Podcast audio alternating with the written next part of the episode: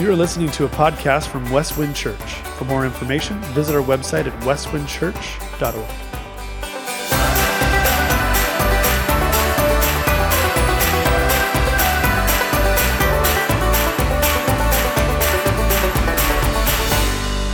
Tara, thank you so much. We are so excited about the Gospel Project, the kids getting the notebooks, and we're just encouraged. You're going to see some connection to what Tara taught from uh, Zechariah 9 and this beautiful picture of the humility of Jesus.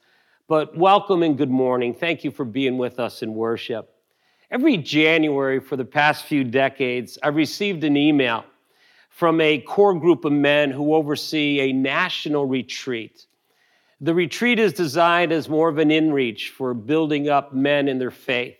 And so it's a golf retreat. It takes place in the summer four day event.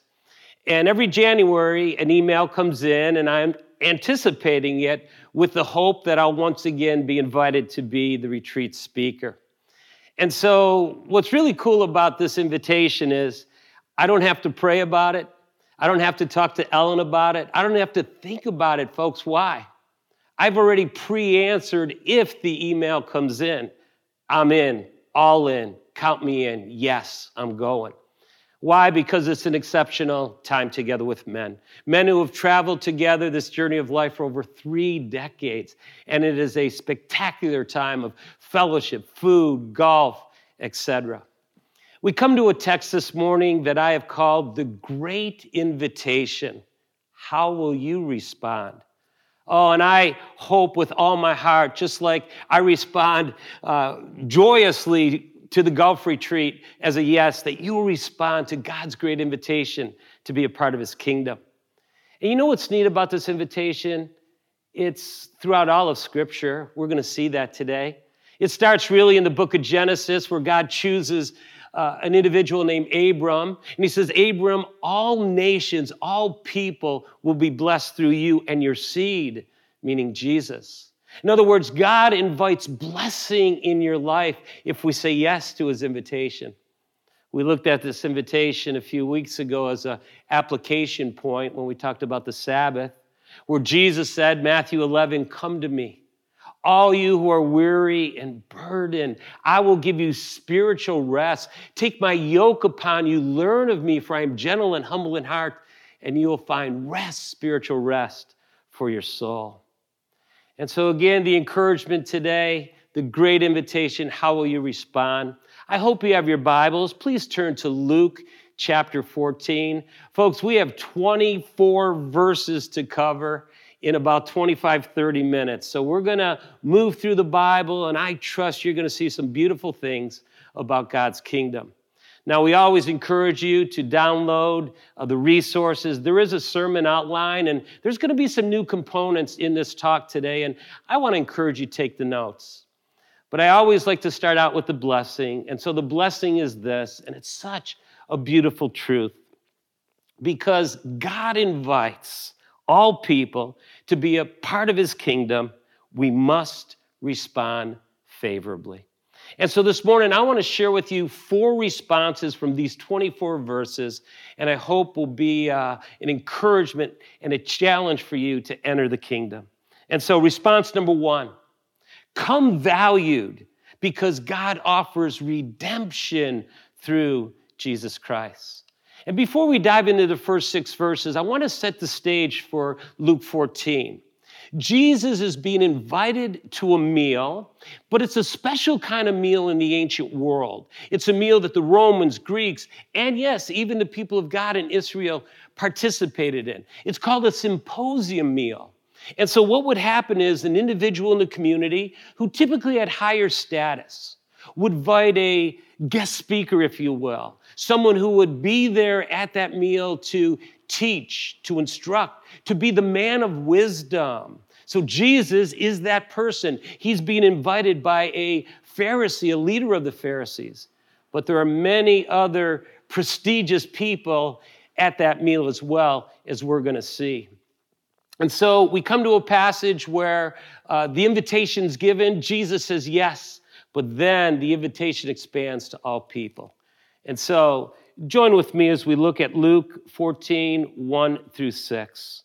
One Sabbath, Luke says, when Jesus went to eat at the house of one of the leading Pharisees, they were watching him closely. We've seen that before.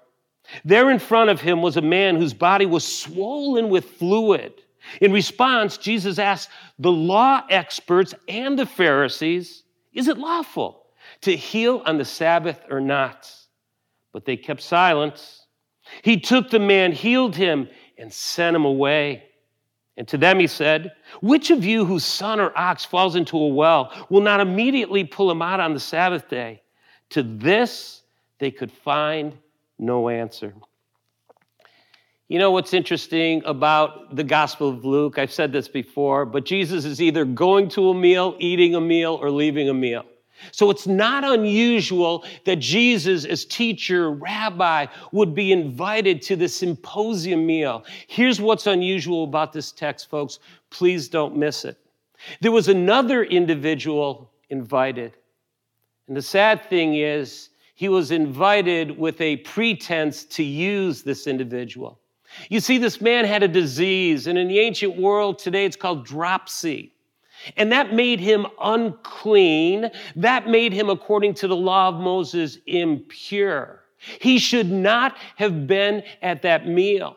But he is invited to be a part of this meal, to be a tool or a pawn in the hands of the religious experts, the Pharisees, and those who wanted to watch and trap Jesus.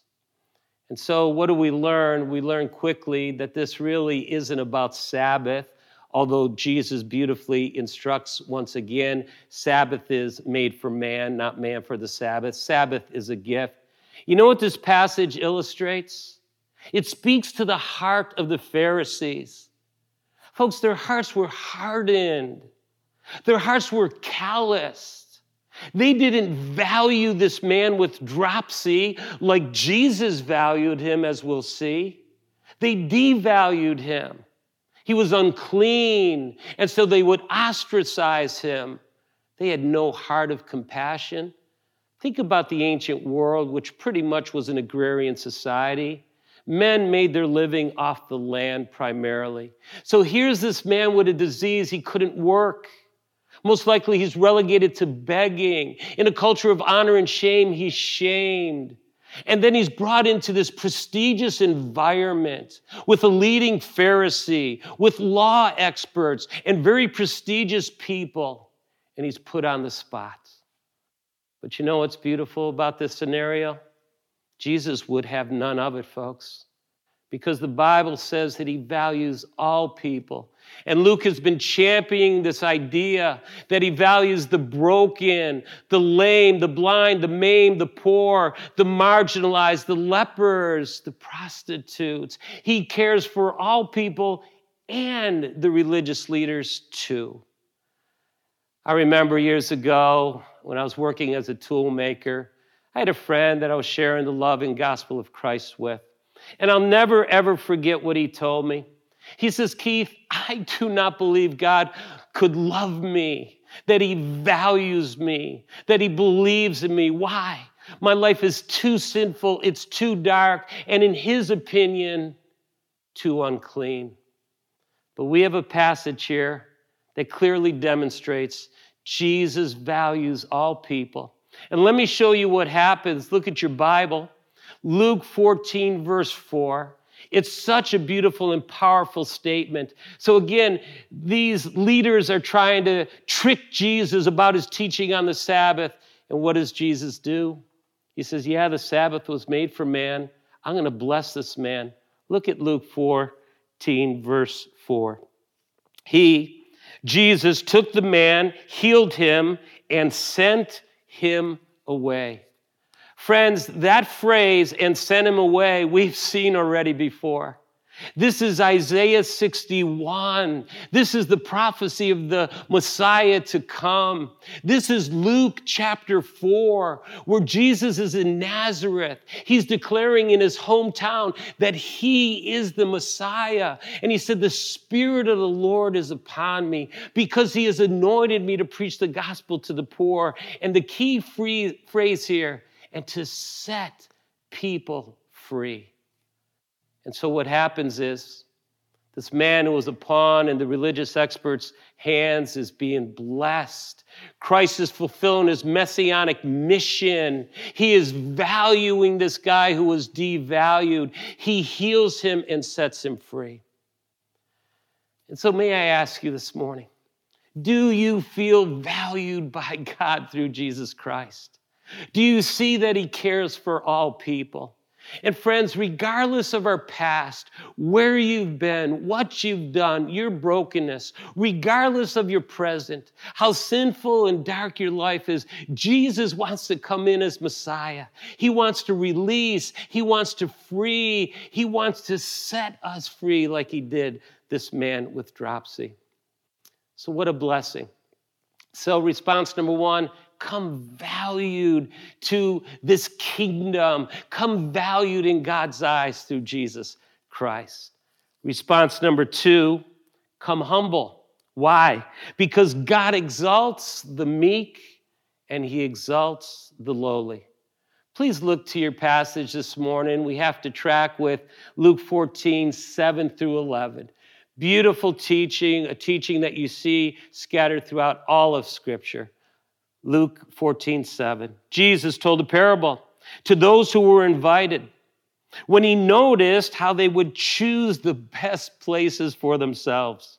When you are invited by someone to a wedding banquet, don't recline at the best place because a more distinguished person than you may have been invited by your host. The one who invited both of you may come and say to you, Give your place to this man. And then in humiliation, you will proceed to take the lowest place. But when you are invited, go and recline in the lowest place, so that when the one who invited you comes, he will say to you, Friend, move up higher. You will then be honored in the presence of all the guests.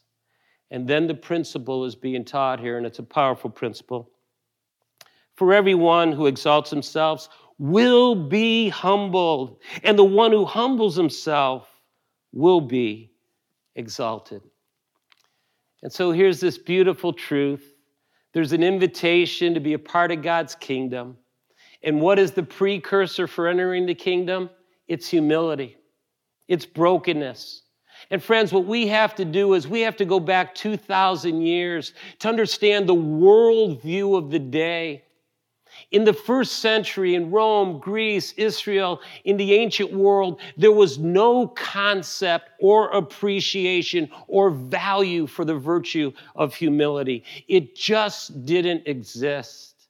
And so, what is happening at this prestigious meal, if you will, there is a jockeying for position. There is a climbing the ladder for prestige. There is trying to create a place of prominence so you look good to others.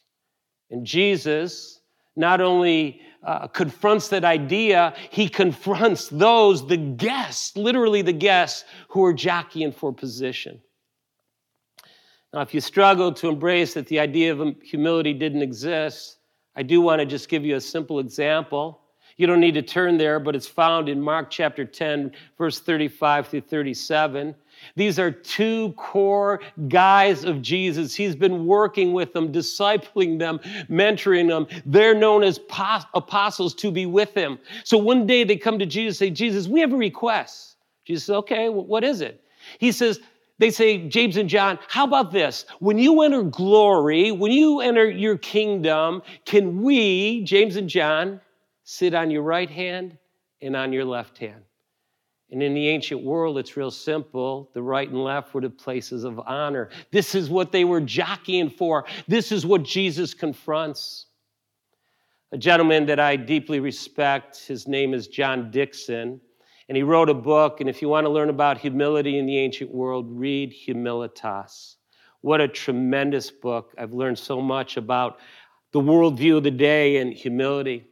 But basically, John Dickson has studied all the ancient literature of that day, and he finds no record, no precedent, if you will, regarding humility in the ancient culture.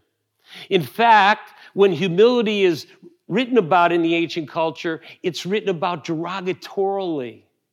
How interesting.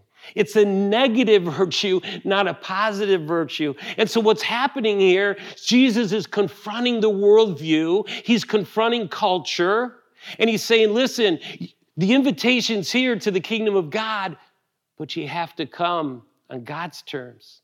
You have to come humbly, you have to come broken.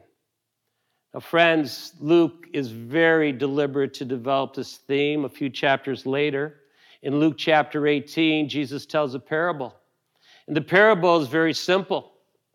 Two men are going up to worship, to the temple, if you will. One's a Pharisee, how interesting. The other is a tax collector. Think of the contrast. The tax collector is a sinner. He's marginalized, he's ostracized. There's no value in the Pharisee's eyes towards the tax collector. So here's a story, a parable. Both men are coming to worship. The Pharisee looks towards heaven. And boy, he is so thankful for his spiritual credentials. And he says, God, thank you that, that I have a spiritual pedigree, that I'm a Jew, a man of the book, and I keep the law, including the Sabbath. Then he looks over to the tax collector and he says, More than anything, thank you that I'm not like that wretched sinner.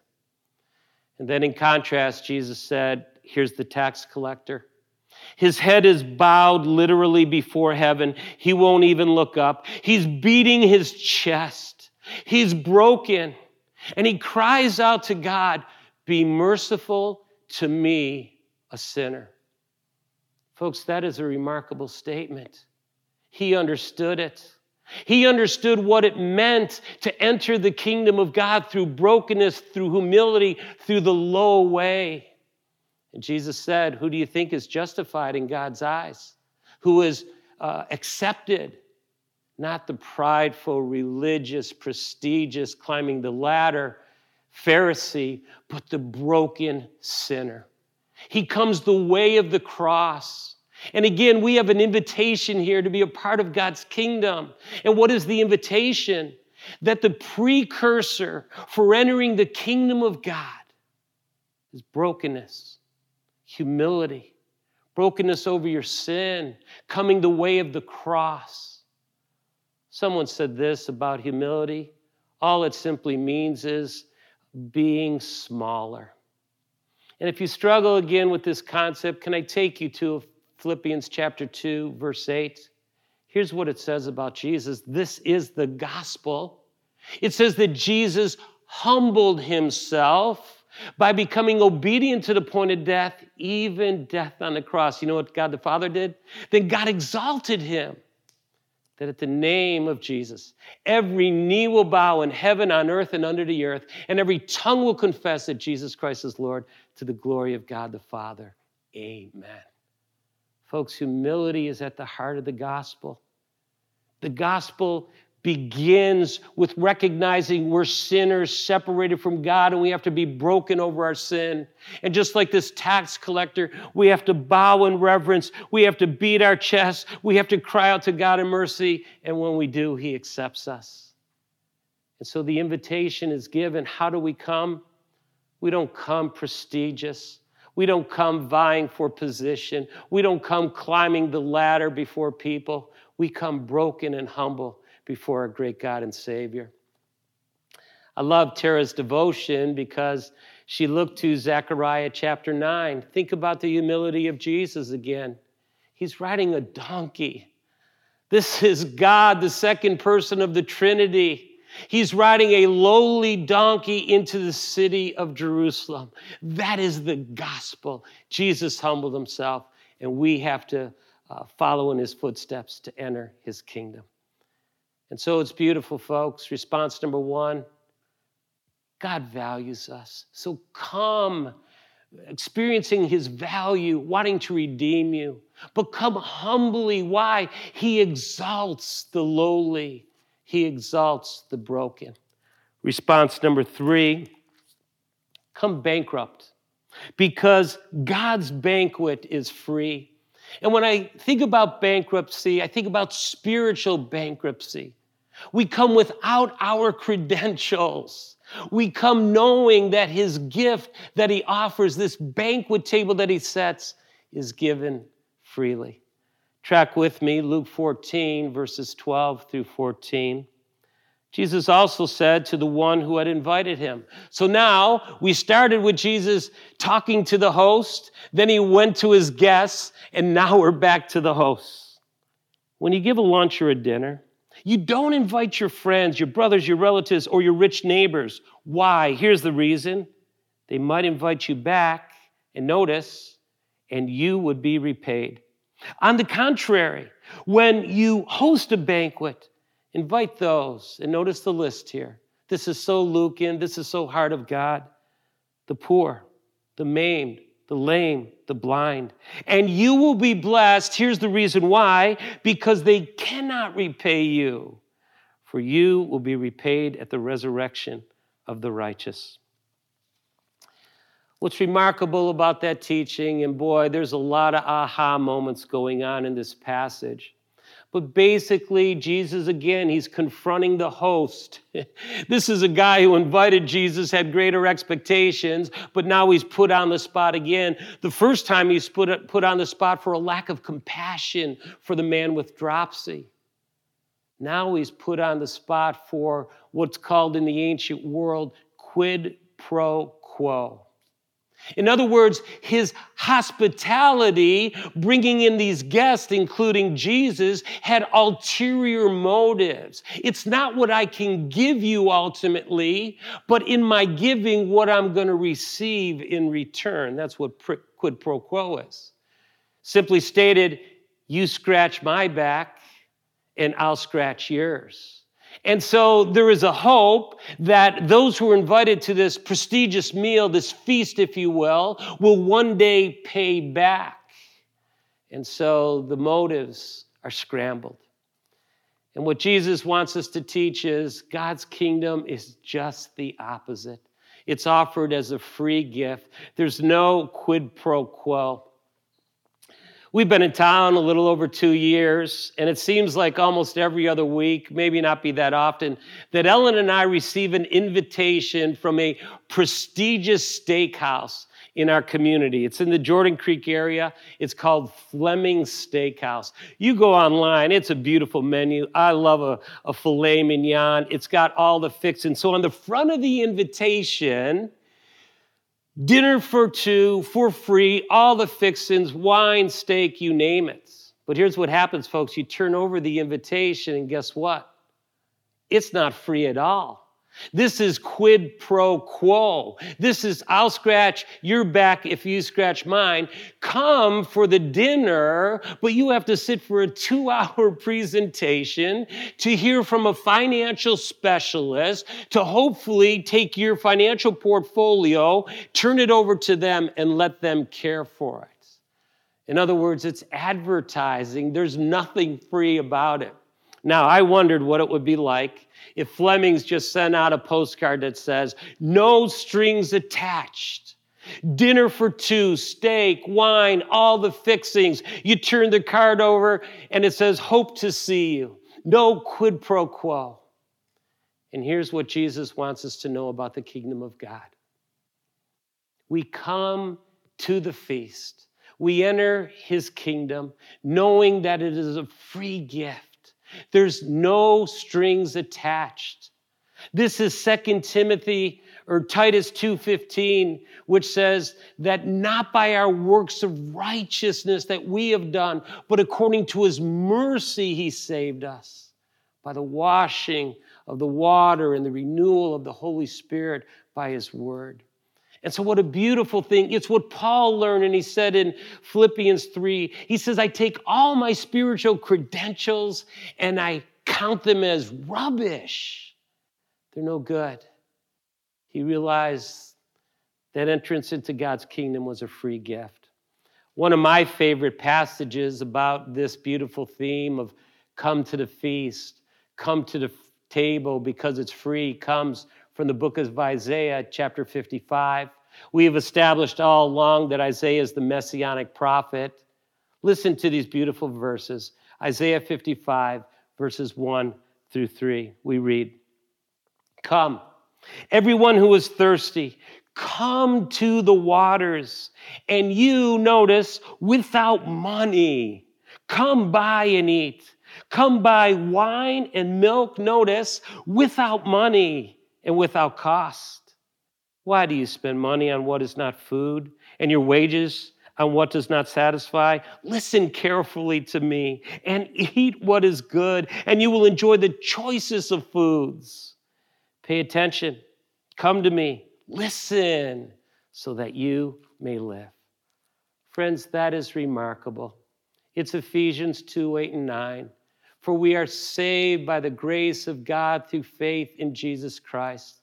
It's not of ourselves, it is a gift so that nobody will boast. And so think about this great host, God our Father.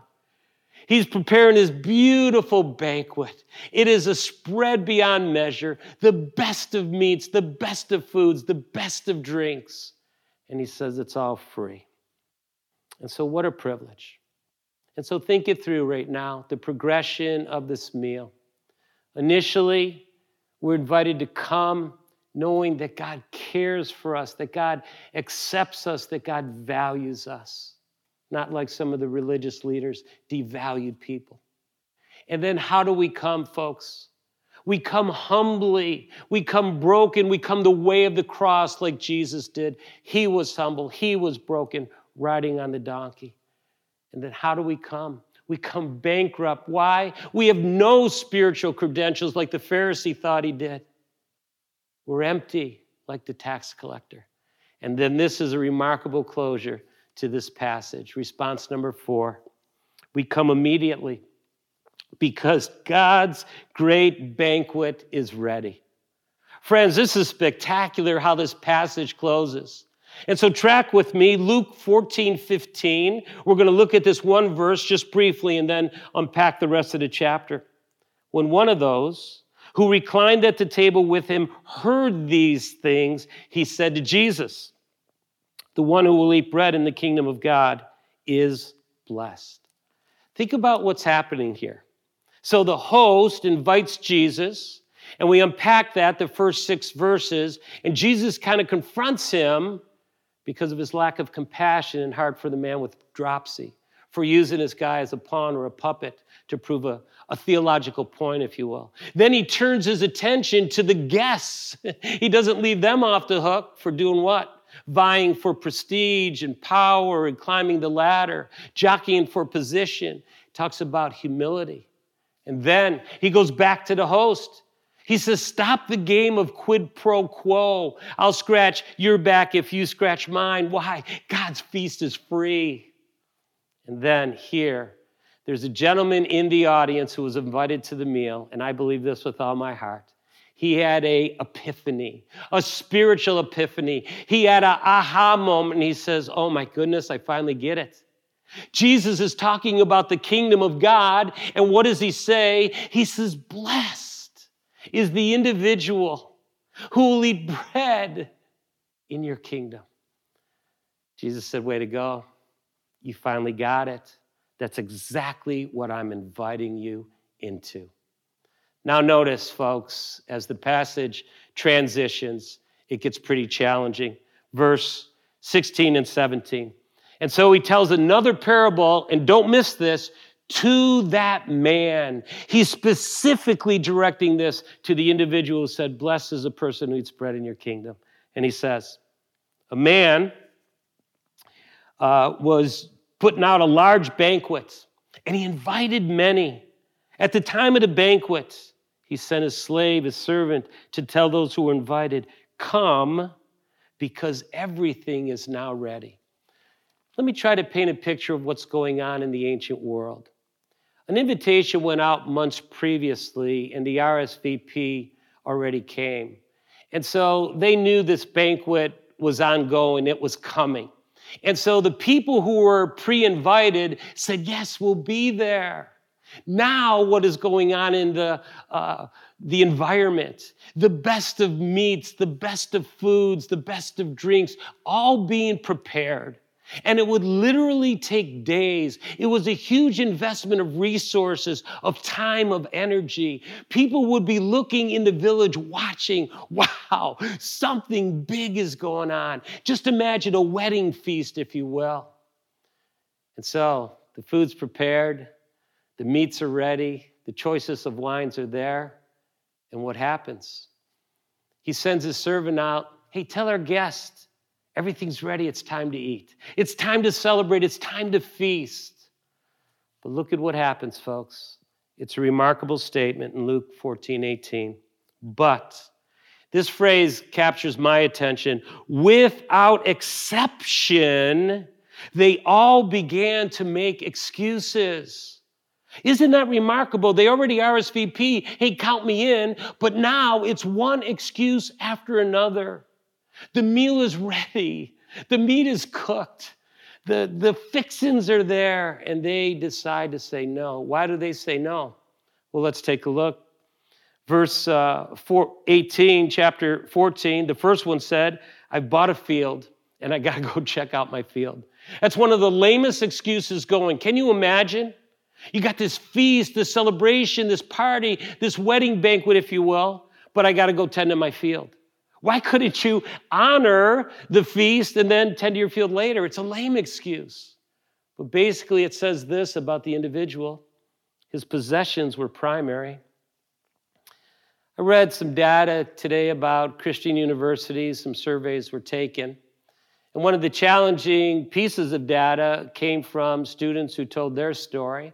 One of the questions was as you pursue vocational ministry, what are the hurdles? What are the challenges? And here's what the survey discovered that students, Christian students, were discouraged by family members. Why? Because in Christian ministry, you don't make uh, a good amount of money. That was the perception. And so they were discouraged. Possessions can strangle us, and that's what's happening here. He gives a lame excuse I'm just going to go out and be with my land and feel good about it. The second excuse is this, verse 19. Another said, I bought five yoke of oxen. I'm going to try them out. Please excuse me. Again, five yoke of oxen, that suggests this guy's pretty wealthy in the ancient world. He could farm hundreds of acres. And so, why would he have to go and just be with the oxen? Again, it's just nonsensical. And yet, could it be a preoccupation with work? Could it be a preoccupation with climbing the ladder?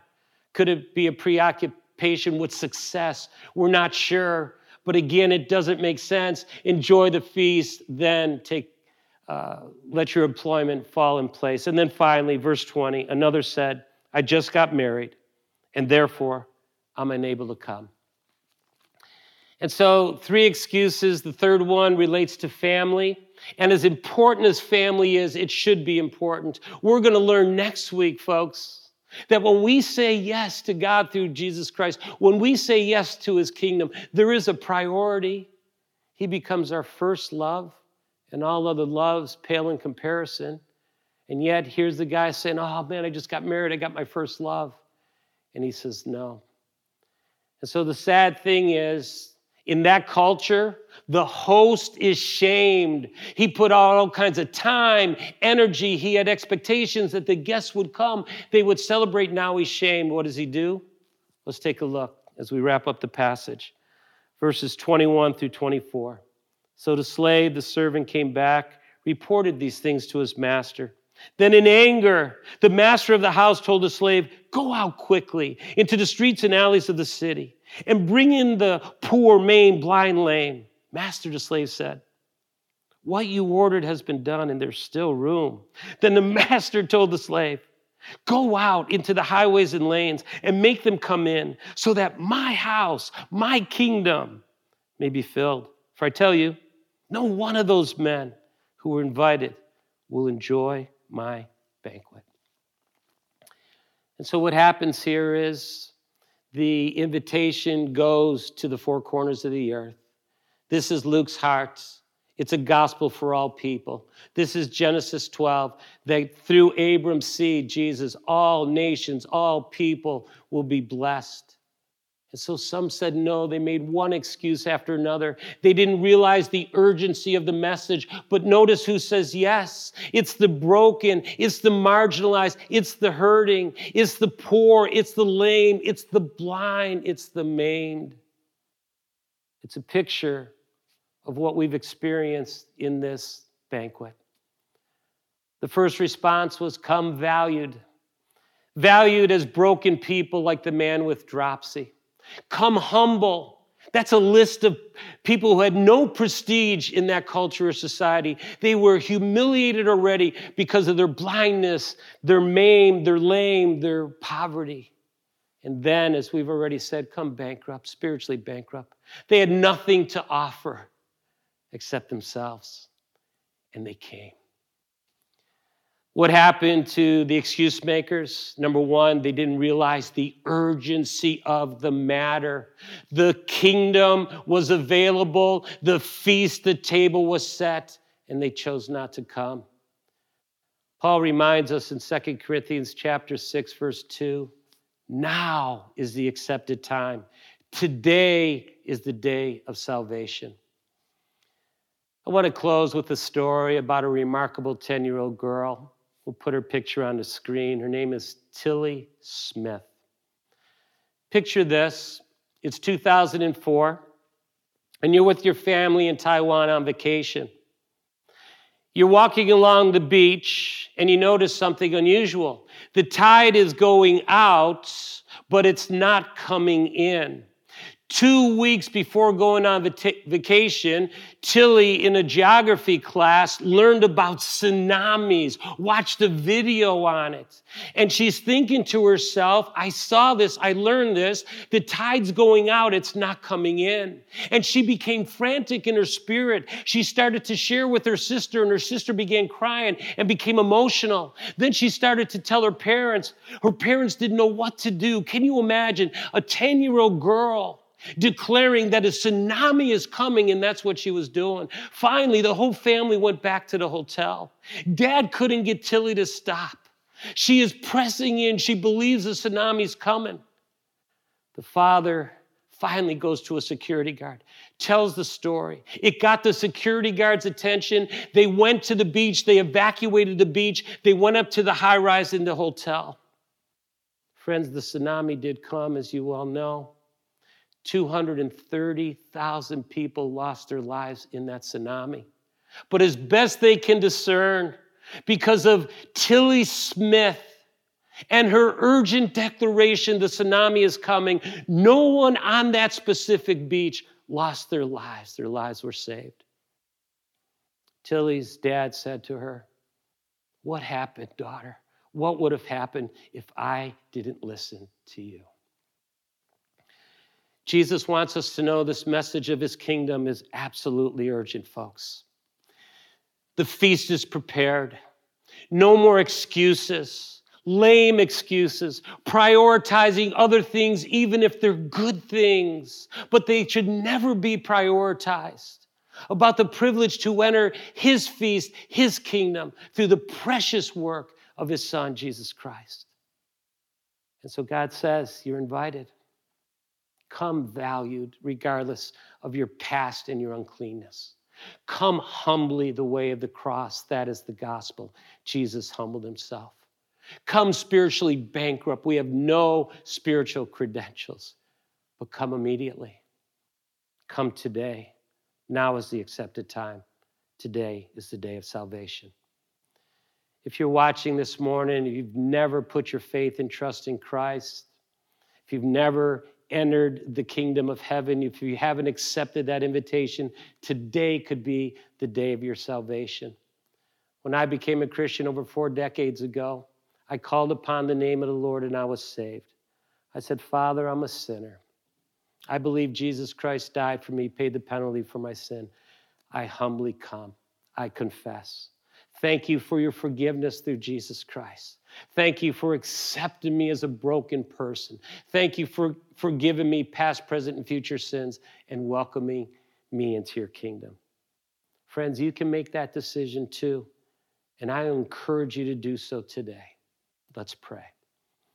Father, we thank you We thank you for this beautiful picture of the kingdom. We thank you for your invitation to come. And yes, it is urgent, Lord. So I pray for our audience today that your spirit would work in their hearts and they would come. They would cry out to you. Whosoever shall call upon the name of the Lord will be saved. I ask this and pray this in the powerful name of Jesus. Amen. Let's worship together as uh, Boz and Kara lead us in a beautiful closing song.